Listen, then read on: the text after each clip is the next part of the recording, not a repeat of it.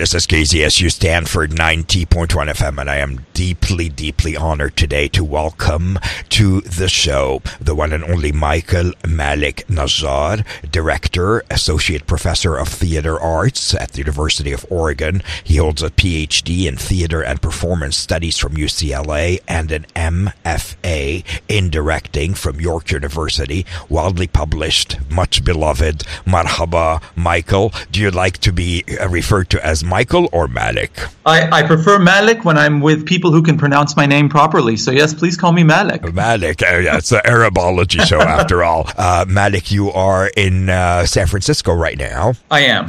And uh, part of the reason is, of course, to see the fruits of your labor as the, the play titled Scenes from 71 Years has actually premiered, or is it premiering? Tell us a little bit about uh, the dates and places. Right now, we're in previews. So we have two more previews today and tomorrow, and the show opens on the 8th of the month and runs through uh, the 5th uh, of next month. So that will be uh, April 8th through May 5th. That's correct. Did you know the uh, the name of the actual stage? Yes, it's called the Potrero Stage in Potrero Hill in San Francisco in San Francisco. And so uh, people can uh, go online to get tickets to the show uh, as of now. Yes, they can at the Golden Thread website. Tickets are available. Michael, I, I, it would take me so long, or Malek, to read uh, all of your CV here, but I, I'm so impressed by your love for the stage and the way you interweave your Arab identity and your Arab American identity into theater, which I think is a very powerful tool of getting a message across Cross. The, the play itself is taken from uh, the amazing work by an Irish Palestinian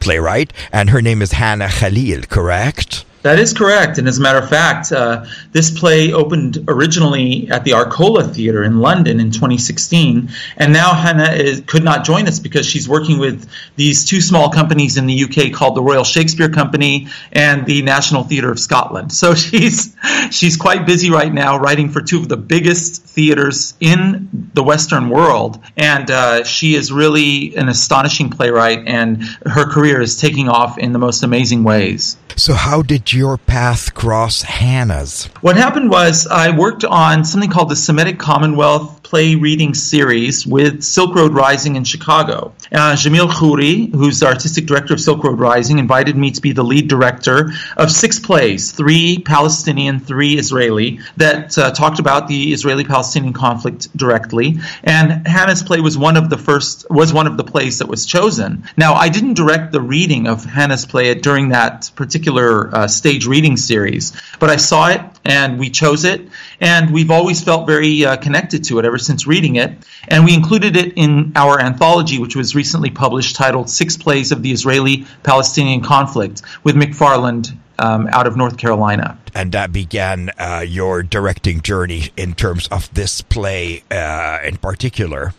Yes, Torange invited me to direct the play, and I was very excited because it's a play that really covers the Palestinian story in a very interesting way. Um, you know, the great Edward Said, in his book After the Fall, wrote that the Palestinian experience cannot be portrayed in a very linear fashion. It's so multifaceted, so complex, and so sadly tragic that um, it needs a very diverse, uh, almost a postmodern storytelling in order to tell that kind of story. And Hannah's play does that. It, it covers different scenes from 1948 to the present day, but it does so in a very nonlinear, uh, very mosaic, and uh, a sort of pastiche pattern that allows us to see the multiple levels of the Palestinian experience. Was that extra challenging for you as a director, knowing that it's got this sort of unorthodox pace? It is challenging in certain ways, but it also opens the door for creativity in others. So, for instance, there are four different scenes that on the page were not interconnected, but I made them interconnected through a very specific design choice that I that I had worked with our projection designer on. And that was very, um, that was a moment where I could really, as a director, take something that is beautifully creative on the page and transfer it to the stage. And I think that uh, that storytelling was part uh, of the, the wonderful um, creativity that a play like this affords a director like myself. Do characters recur in different scenes? In several different scenes, characters do recur. So, for instance, there's a picnic scene that shows up three times in the play. Uh, there are uh, other scenes with uh, the shopkeeper and a gentleman called the Blue Hatchback Man who shows up several times. So, yes, the, the scenes do uh, in some ways reoccur, and yet other scenes are completely disconnected. They're uh, call them a one off, if you will, where you see them only once and you don't see them again. But, you know, I think that's the power of the play because also phrases reoccur, even in scenes that don't have any connectivity with them. Um, there's, a, there's one line, it'll probably never happen, that comes up over and over again in different scenes by different characters. And it's this sort of recurring, ringing sound that you hear that just reminds us of the, the sad feeling of frustration and this sort of endless feeling of somewhat defeat in this uh, political climate.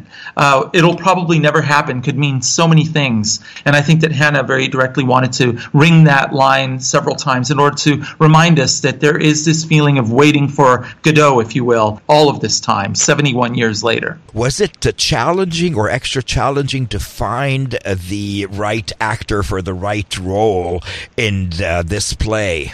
It was. It was. And, you know, this is the kind of play that you don't cast with a quote unquote fully professional cast, which is to say, you have a choice when you cast the play. You can either go with actors that are highly trained and go in that route, or you go with actors that bring in a cultural knowledge that is so important and so real that you can't deny it. And so we had several options in casting, but the, especially in the case of our uh, Palestinian actors, they bring a cultural wealth of knowledge that no actor uh, that is not Arab and not Palestinian could really embrace the way they do. That that kind of authenticity is something that 50 years of drama school teaching will never teach you because it comes from it comes from the soul of an actor. You just have to have that kind of authenticity to to tell a story like this. And so it's called Scenes from 71 Years. Can you explain the title a little bit to our listeners? Sure.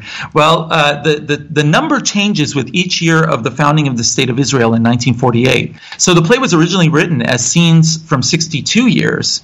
It was staged as scenes from 68 years, and now it's having its U- U.S. premiere as scenes from 71 years.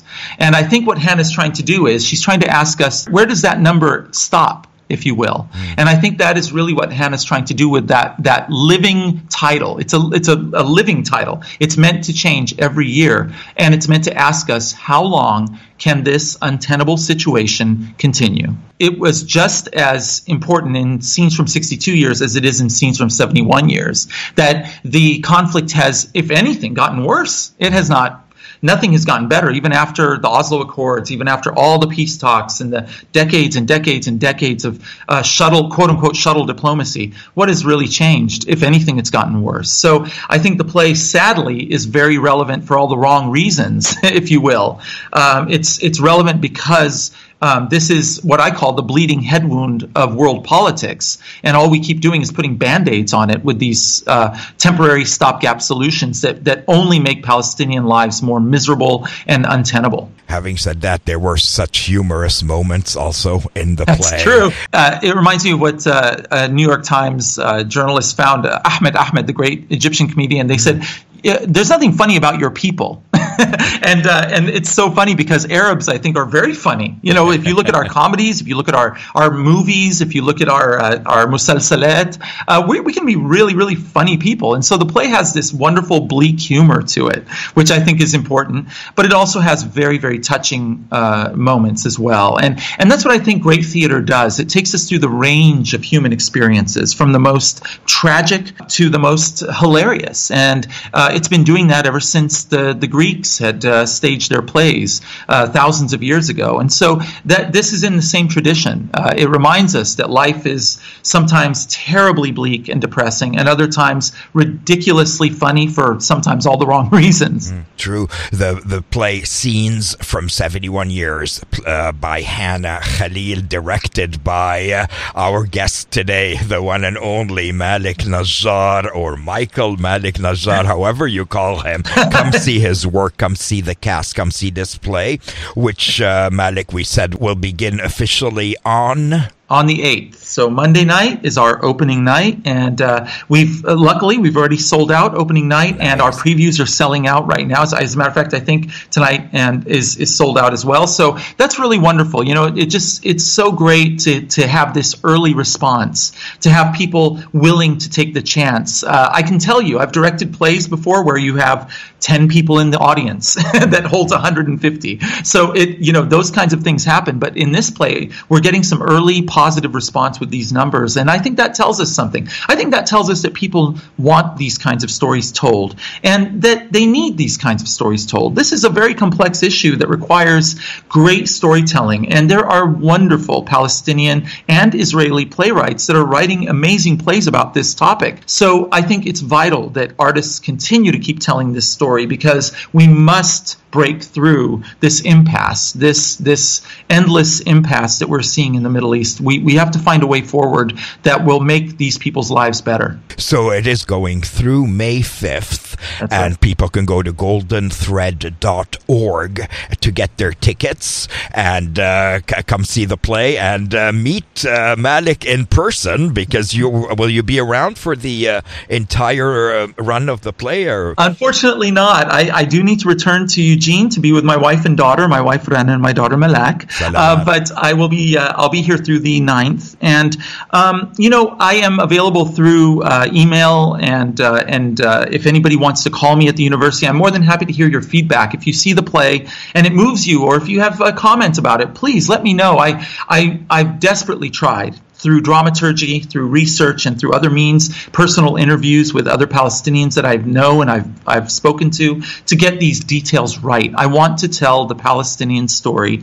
authentically through imagery, through the use of, for instance, we hired a professional uh, Arabic translator to translate some of the dialogue into Palestinian dialect Arabic. We need more um, Arab and Arab American voices on American stages.